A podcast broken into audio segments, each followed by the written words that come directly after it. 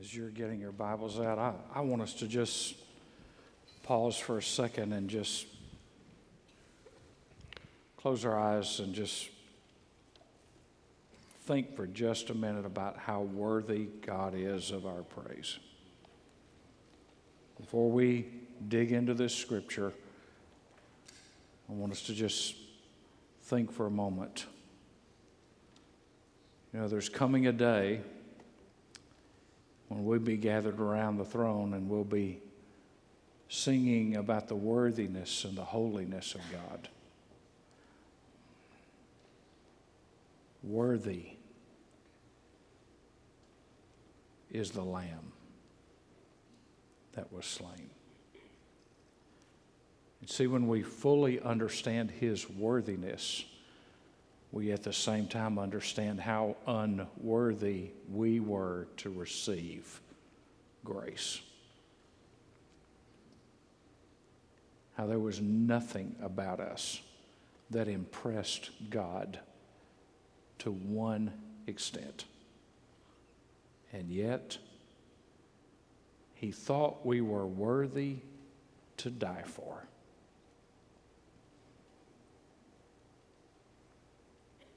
And so, just in this moment, let's just ask God to help us to live lives that are worthy of the salvation we've been granted and the grace we've been given, the love that we have been shown.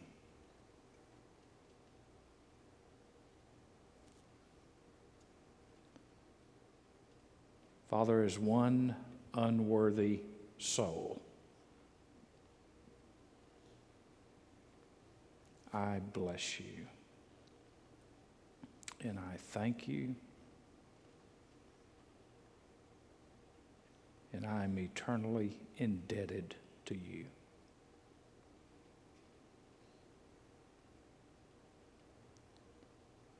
That the just died for the unjust, the worthy Lamb of God died for unworthy sinners like me.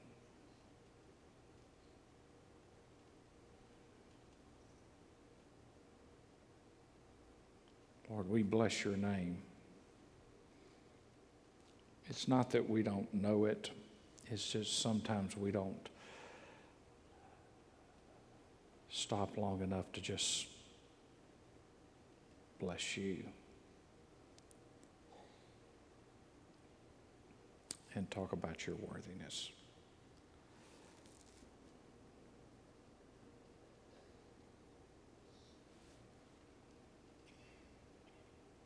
Thank you, Father, for hearing the prayers and the thoughts of hundreds of people in this room tonight.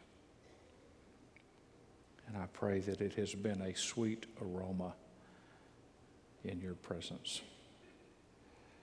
In Jesus' name. Amen. One thing you know if you come to Sherwood is you're going to get great music.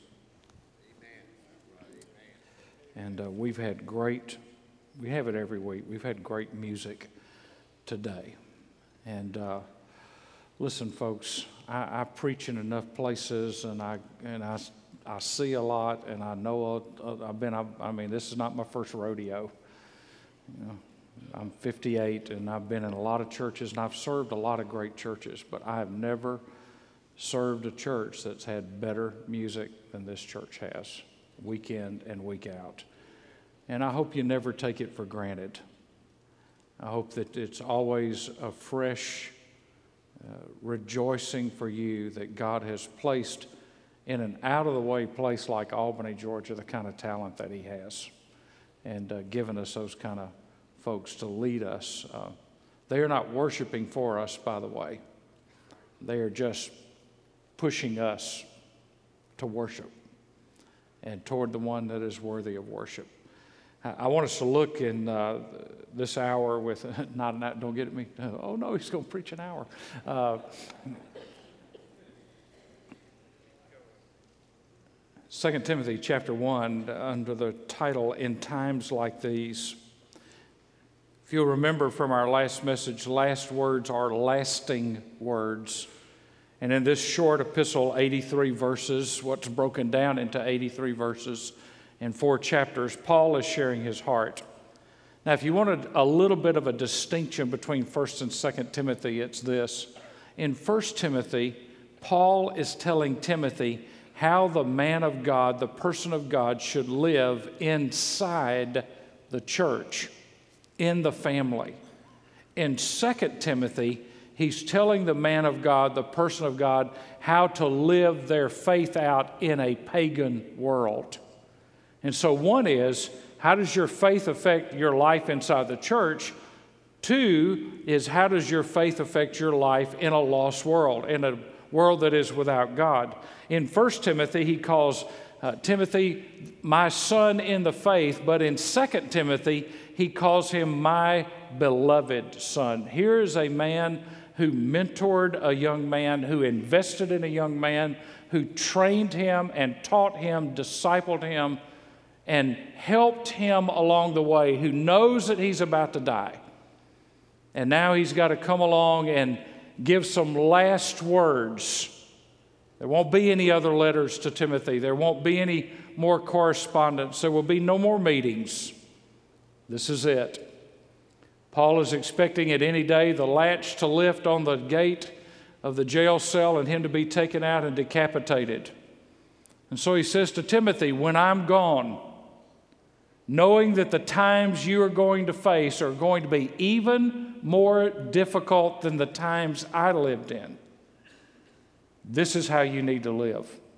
This is the way you need to act. And so in 2 Timothy chapter 1 and verse 3, he says, I'm constantly remember you in my prayers night and day, longing to see you, even as I recall your tears, so that I may be filled with joy, for I am mindful of the sincere faith within you.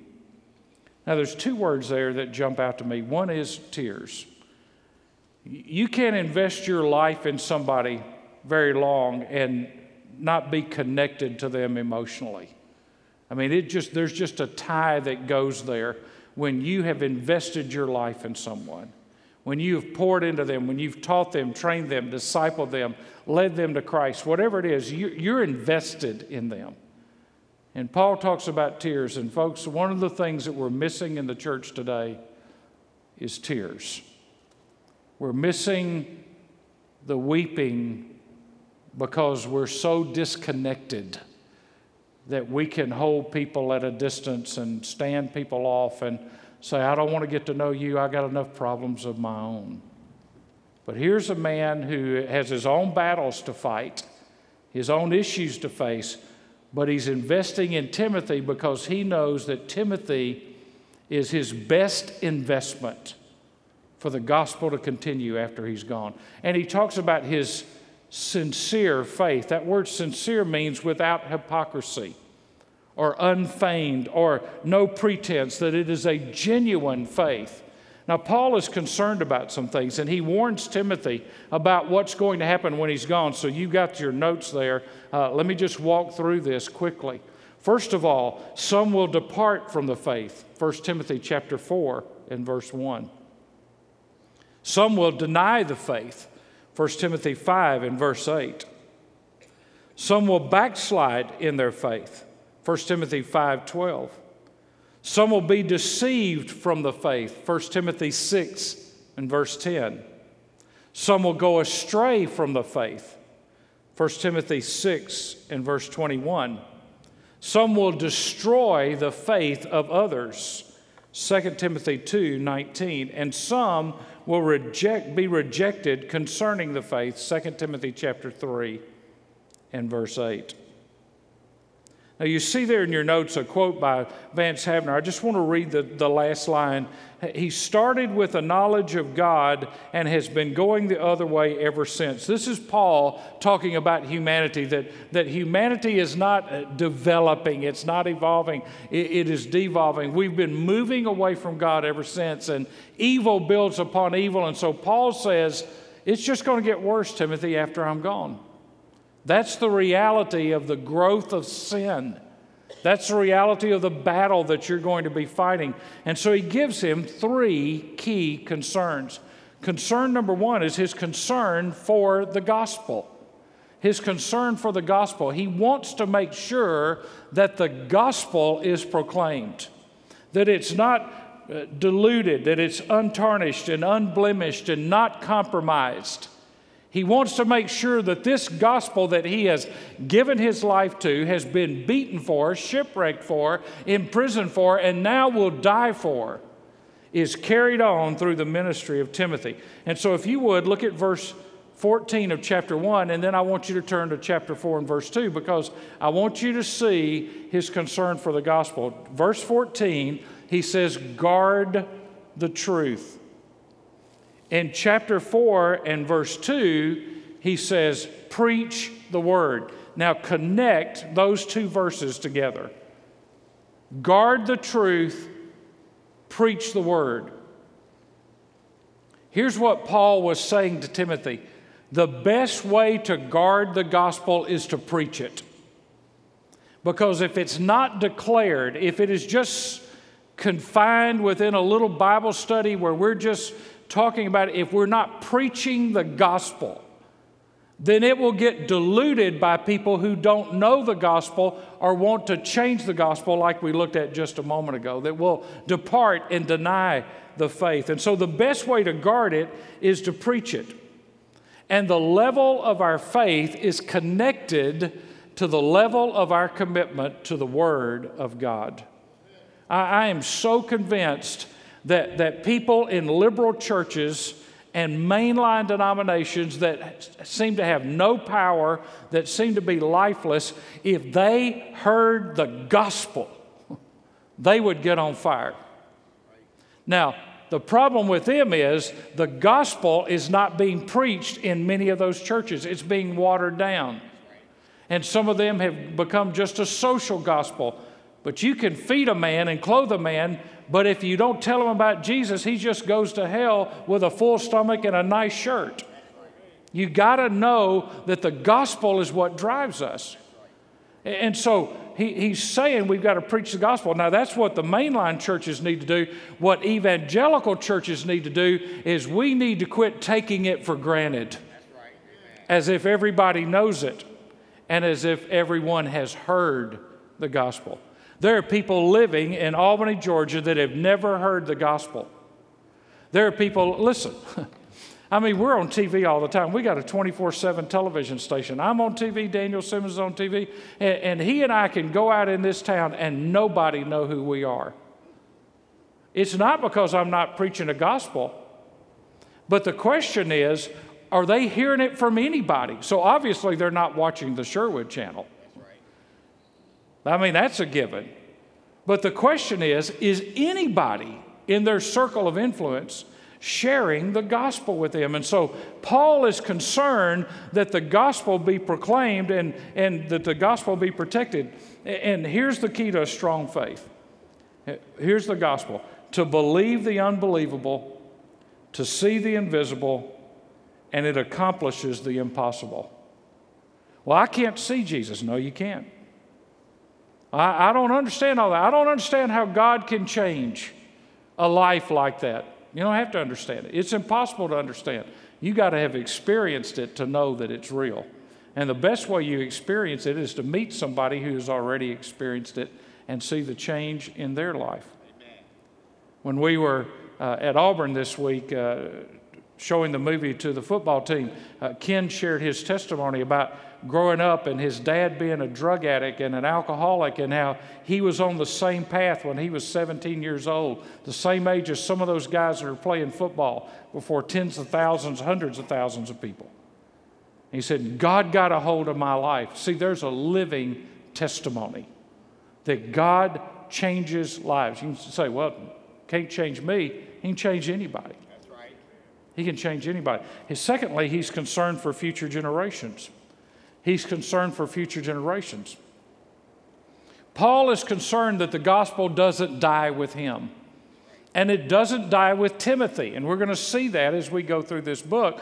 But that future generations are knowledgeable and know how to apply the gospel of Jesus Christ because people were going to attack it. Here's how people attack it today you're just naive. If you believe that old book, you're just naive. People will water it down and say it's no longer relevant. That doesn't apply anymore. I remember hearing a friend of mine say one time in a church, he says, uh, God didn't say avoid sexual immorality, and this was the year he said it. God didn't say avoid sexual immorality until 1992, and then it's okay. He just said avoid sexual immorality. It was relevant when God said it, it's still relevant today. We wouldn't have a lot of the health issues that we have and a lot of the social issues we have if people just did what the book says that they're supposed to do avoid sexual immorality. We would never have a counseling session in this church about people having affairs if we believed the book and lived by what it says. I didn't get many amens there. Do y'all need to come in for counseling or you want to shape up here? He's concerned for Timothy. Now, walk with me through 2 Timothy, verse 6. Stir up the gift of God within you. Chapter 2 and verse 1. And so I want you to underline stir up. Chapter 2 and verse 1. You therefore, my son, be strong. Underline, be strong. In the grace that is in Christ Jesus. Chapter 2 and verse 15. Be diligent. Underline, be diligent. To present yourself approved to God as a workman that does not need to be ashamed, accurately handling the word of truth. 2 Timothy 3:14 You however continue underline continue in the things you have learned and become convinced of knowing from whom you have learned them. And then in 2 Timothy 3:17, he gives us the reason why we need to stir up, why we need to be strong, why we need to be diligent, and why we need to continue, so that the man of God may be adequate, equipped for every good work. You see, Paul was saying to Timothy, I, I'm not worried about you taking a leadership course to find out how to be a better leader. I'm not worried about you taking a preaching course to find out how to be a better communicator. I'm not worried about you having an outgoing personality that is winsome and people are attracted to you. Paul said, Timothy, what I am concerned about with you is that you are adequate for the work that God has called you to, and you can't do that without stirring up the gift within you, without being consistent, without being diligent, and without continuing in what you've heard. Paul's concern was that Timothy would have the knowledge and the wisdom to apply the Word of God when he spoke it. What matters to God is not the preacher's personality, it is not the preacher's gifts, it is not whether he's popular or not. What matters to God, Paul is trying to say to Timothy, is you need to have power.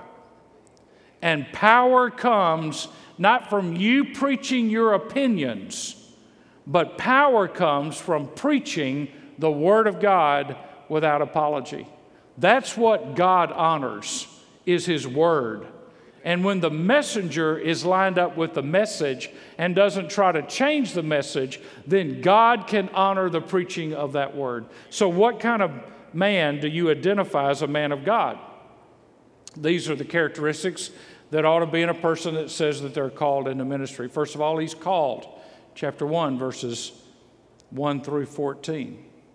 He has to be called, not by his mama, not by his youth minister, not by anybody else, called by God. But if he's called, then he will be sent. Chapter 1, verse 15 through chapter 2, verse 19. Chapter 1, verse 15, and chapter 2, verse 19. And when God sends him, he is equipped chapter 2, verse 20 through chapter 3, verse 17. And when he's equipped and he responds to the call and he responds to the sending and he acts on what he's been equipped to do, then he will be rewarded. Chapter 4, verses 1 through 22. So, what kind of person is God looking for? Whether a preacher or a member of a church, what kind of person is God looking for? Number one, for a person on fire for God. on fire for God. By the way, many leaders of revival and awakening have been hated and despised.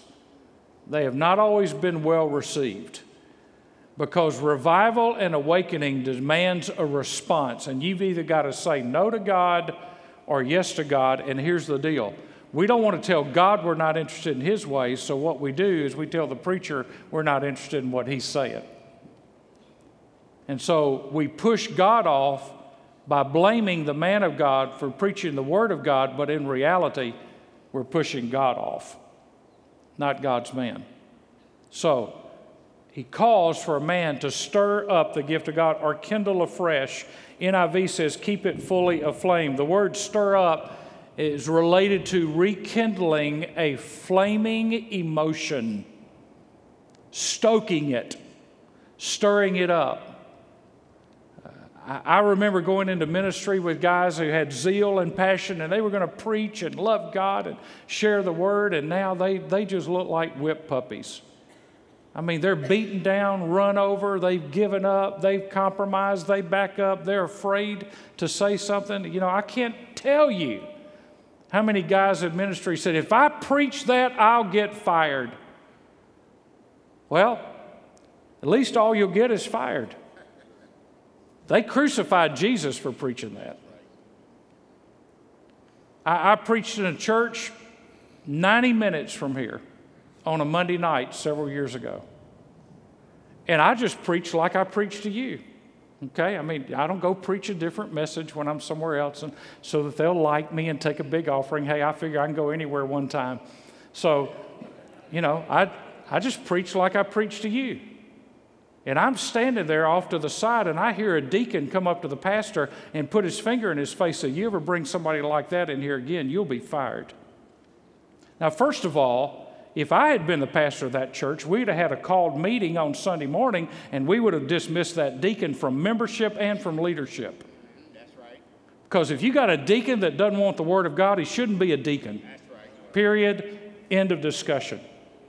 I mean, that, that's a no brainer. You don't even have to pray about that. I mean, that's just a no brainer. And he says to Timothy, Timothy, don't you get timid in front of those people. You're going to have these Gnostics and these Judaizers and these false teachers, and they're going to be pushing on you. You get stirred up, son, and you stand wall to wall and toe to toe with them. Don't you let them push you around. Stir up the gift of God. And in verse uh, chapter, look at chapter four and verse fourteen in chapter 1 and verse 6, he says, Stir up the gift of God. In chapter 4 and verse 14, he says, Do not neglect the gift you have. In other words, every one of us have been gifted and we need to act on the gift that we have. Nobody, here, here's, okay, this is real simple for time's sake. Nobody should have to motivate me to use the gift that God has given me. You say, Well, I'm not an exhorter, I'm not a preacher, I'm not a prophet. Are you, do you have hospitality? Do you have mercy? I mean, what is your gift? Do you have the gift of service? Do you have the gift of generosity? Whatever it is, nobody should have to ever convince you to use it. I mean, it ought to be in your DNA. And so it had kind of slipped on Timothy. And so he says, Timothy, get out there, son, and get back in the battle. And then he comes to him in verse 14 and says, Don't neglect it. Don't water it down. Don't, don't forget what you've been set apart to do. You've been called, sent, and equipped. If you want to be rewarded, you better step it up. I, I am. Uh, I get worked up over people that are worked up over the wrong things. Does that, does that ever happen? Maybe I'm the only one. I, I, just get worked up over people that get worked up over the wrong things. My, one of my favorite Vance Havner sayings is, you know, I'm tired of people who scream like a Comanche Indian on Saturday at a football game and sit like a wooden Indian on Sunday in church. I mean, you think about it. Some of you, your wives can't even be in the room with you when you're watching a football game. I mean, you're sitting down, you're up, you're yelling and you're jumping and you're screaming and you're pointing and you're talking to the ref. No! And then when you beat your rival, you're just going ballistic, man. I mean, you're going, you know, snot's running out your nose, tears are running down your eyes. You've put on your team colors, you got the hat, you've sang the, you've sung the, the alma mater song. I mean, you do, you've marched with the band, you've done everything. And then it comes time for church, and you just kind of sit and say, I don't really like this song.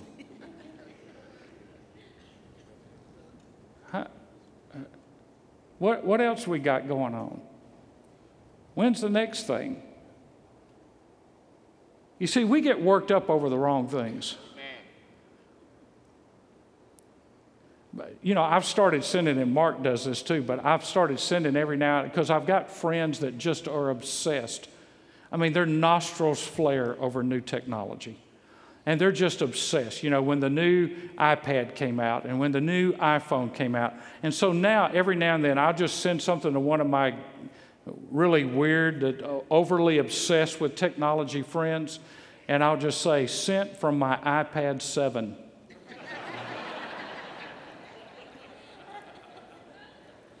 or on my iPhone 12. Uh, we, we, we, get obsessed about the wrong thing, and, and Paul is saying, stir up that which is within you, stir up the gift of God, stir up the power of God in your life. Don't be focused on the wrong things. Verse 7 For God has not given us a spirit of timidity. Look at the three things God has given us power. That word means energy or enablement or the ability to endure. God has given us energy. You ever met Christians like this? I'm so tired. I'm just so tired. I just, oh, it's just I've been a hard day. God's given you power, and you don't need a five hour energy drink for His power. God's given you power, the ability to endure, love, agape, self sacrificing love, and He's given us discipline or self control. So we're to be on fire for God. Secondly, we're to be on active duty for the gospel. Being a soldier is not about wearing a uniform and always asking to, if you can have R&R. It is about being on active duty. Look at verse 8. Therefore, do not be ashamed of the testimony of our Lord or of me, his prisoner, but join with me in suffering for the gospel according to the power of God, who has saved us and called us with a holy calling, according to our works, but according to his own purpose and grace, which was granted us in Christ Jesus from all eternity but now has been revealed by the appearing of the, our Savior Christ Jesus, who abolished death and brought life and immortality to light through the gospel, for which I was appointed a preacher and an apostle and a teacher. Paul had said in Romans chapter 1, I'm not ashamed of the gospel. Now he says to Timothy, Don't be ashamed of me and don't be ashamed of the gospel. Don't hide your light under a bushel. Don't go into the closet and afraid that somebody's going to criticize you if you stand for your faith. Don't be ashamed of being identified with God's people. Have you ever, uh, this is a rhetorical question, and the answer is yes. Have you ever found yourself in a situation where you are ashamed to speak up for Christ? Every one of us would have to say yes. There have been times when you've heard somebody take God's name in vain and you said nothing. And you just let it roll off your back. And inside you're saying, you know, that offended me. But it didn't offend you enough to say, you know, I really would appreciate it if you wouldn't talk about my God that way. You ever ashamed on the campus, at work, wherever you are? You know, you heard about the lady that had a bumper sticker that said, honk if you love Jesus, and a guy honked and she got out and yelled at him. Don't be ashamed of the gospel. Paul says, don't be ashamed. And, and see, if you guard the gospel and if you defend the gospel, you're going to be criticized. People are not going to like you because they have to make a decision about what you've just said. That's right. And so you got to be ready. Paul says, don't be offended by, he says, uh, and uh, it's interesting in 1 Timothy, he says, some have departed me. Now he says, all have departed me. Four times in 2 Timothy, you find this phrase do not be ashamed. Four times. Four times Paul is saying, now think about this. This is a young man that has walked in the shadow of the Apostle Paul, who has listened to him, who has heard sermons and studied scripture with him privately that we don't even have recorded. And Paul says to this man with this wealth of knowledge, Don't you be ashamed of the gospel. Do not be ashamed. Stand up and be counted. Chapter 2 and verse 3 Suffer hardship with me as a good soldier of Christ Jesus. Paul tells us in 2 Timothy chapter 2 as we walk through this book about what's going to happen in the last days and how men are going to abandon the faith. And so let me give you four things here before we move to the last point. In chapter 1, verses 13 and 14, and you can write this in your notes or in your Bible somewhere. In chapter 1, verses 13 and 14, he tells him to hold fast to the word. Hold fast to the word. Hold on, be strong. In chapter 2 and verse 15, he says, not only hold fast to the word, but handle correctly the word. It's not up to you to decide what it says. Let it say what it says. In chapter 3, verses 14 through 17, he tells him to continue to believe the word. Chapter 3, verses 14 through 17. Continue to believe the word. And then in chapter 4, verses 1 and 2, he tells them to continue to preach the word. Hold fast, hold correctly, continue to believe, and continue to preach. And then we come to the last point, which is be on guard for the gospel. Now, there.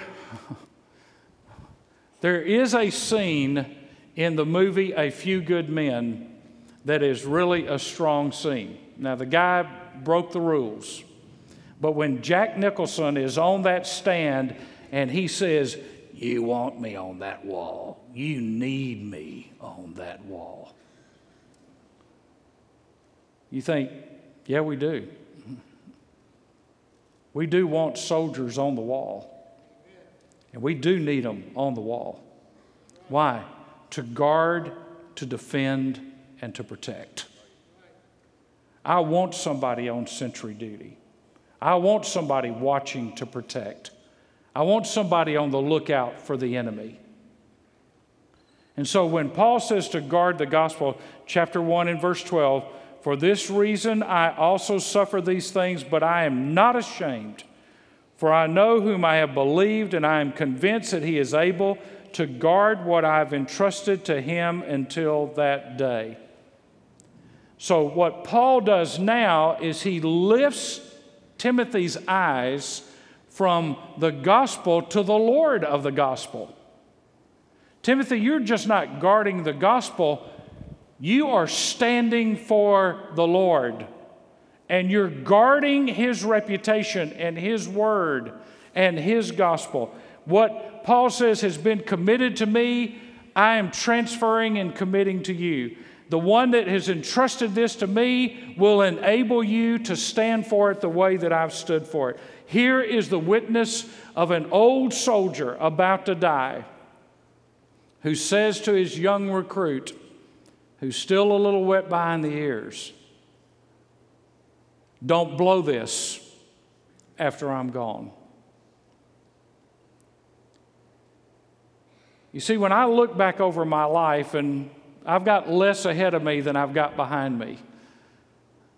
But when I look back over my life and I see the people that have poured into me, in times when it has been hard and when it has been difficult and when it has been frustrating, the one thing I've remembered is the old soldiers who poured into my life.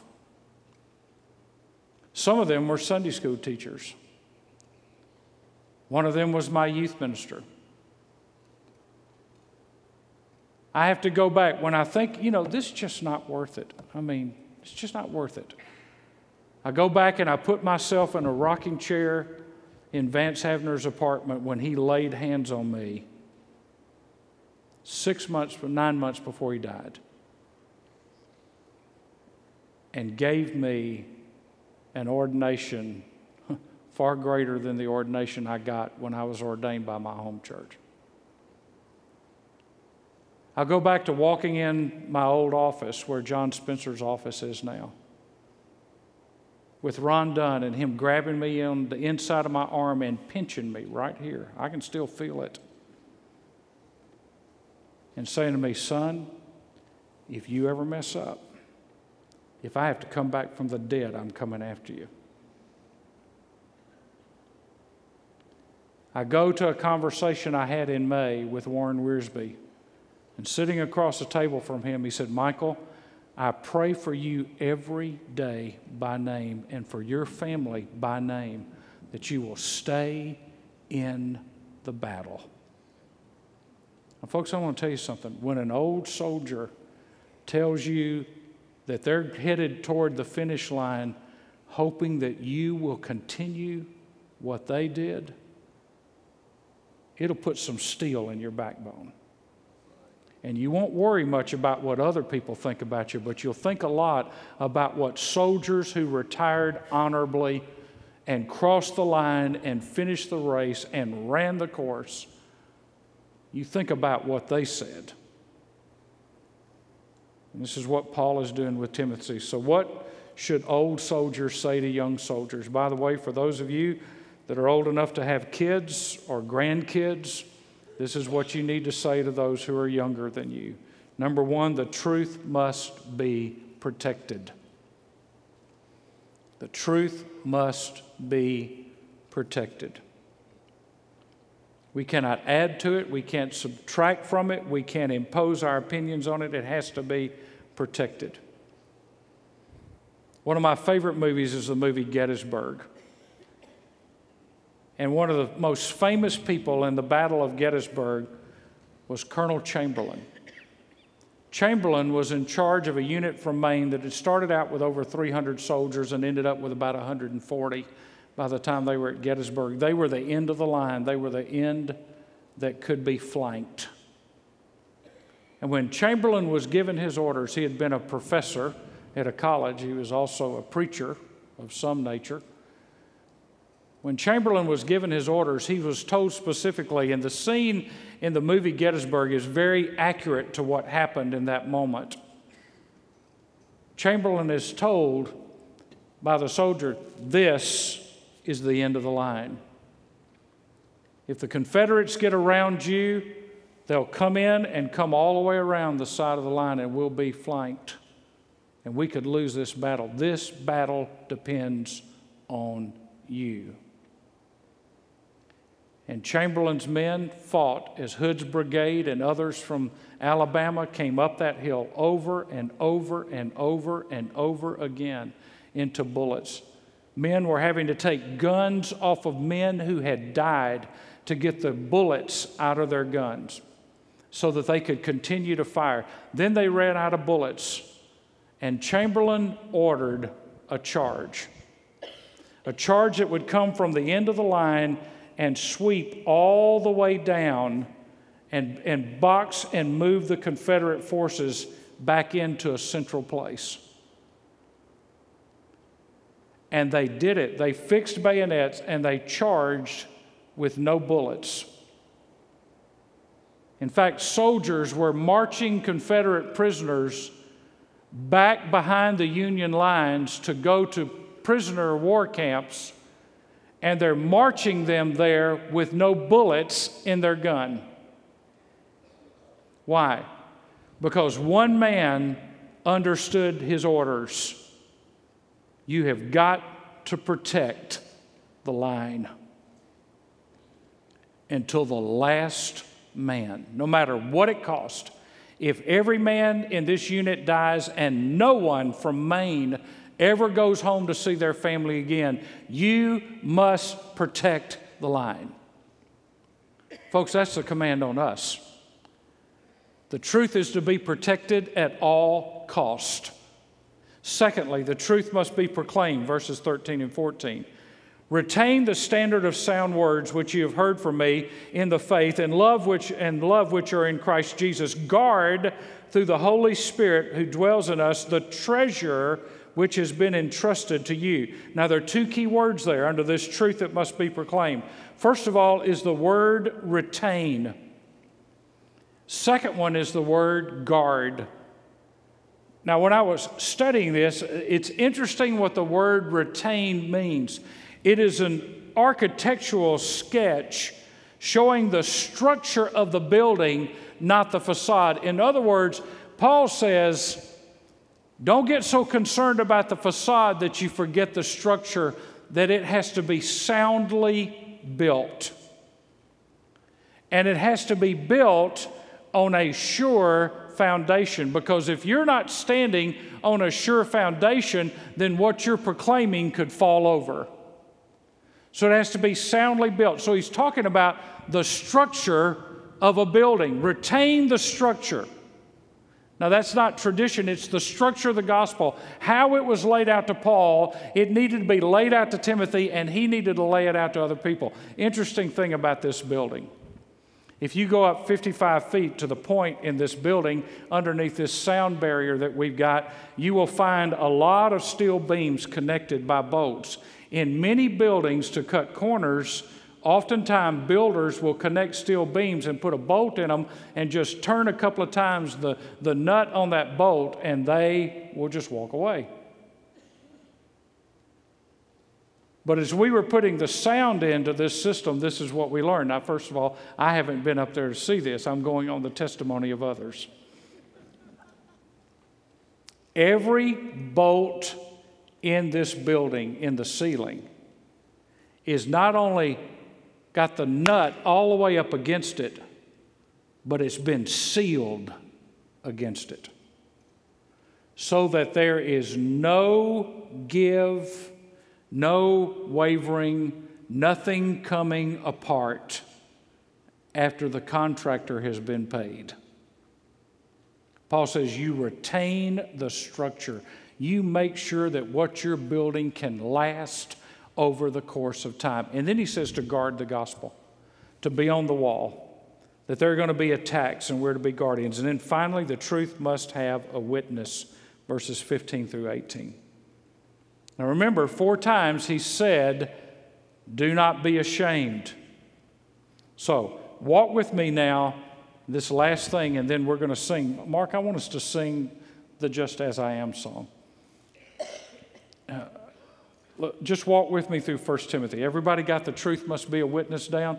Okay, now get your Bibles out and just walk with me through this. Because here's the progression you want to know why we talk about whoever wants the next generation the most will get them? Do you want to know why we invest in children and why we invest in young people? This is it. This is the progression of the gospel that keeps a church alive and vibrant long after the founding generation is gone. Chapter 1 and verse 12 the gospel was entrusted to Paul. God entrusted the gospel to the Apostle Paul. In chapter 1 and verse 14, Paul entrusted the gospel to Timothy. Now we've gone to the second generation. In chapter 2 and verse 2, Timothy is to entrust the gospel to faithful men. Now we have the principle of multiplication. He's to entrust it to faithful men. So, Paul to Timothy, now Timothy to many to faithful men. And then the last part of chapter 2 and verse 2 the faithful men are to entrust it to others. Right there, you have four implied five generations of people committed to the gospel. The greatest testimony this church will have is that generations from now, should the Lord tarry, that this church still preaches and lives the gospel without apology.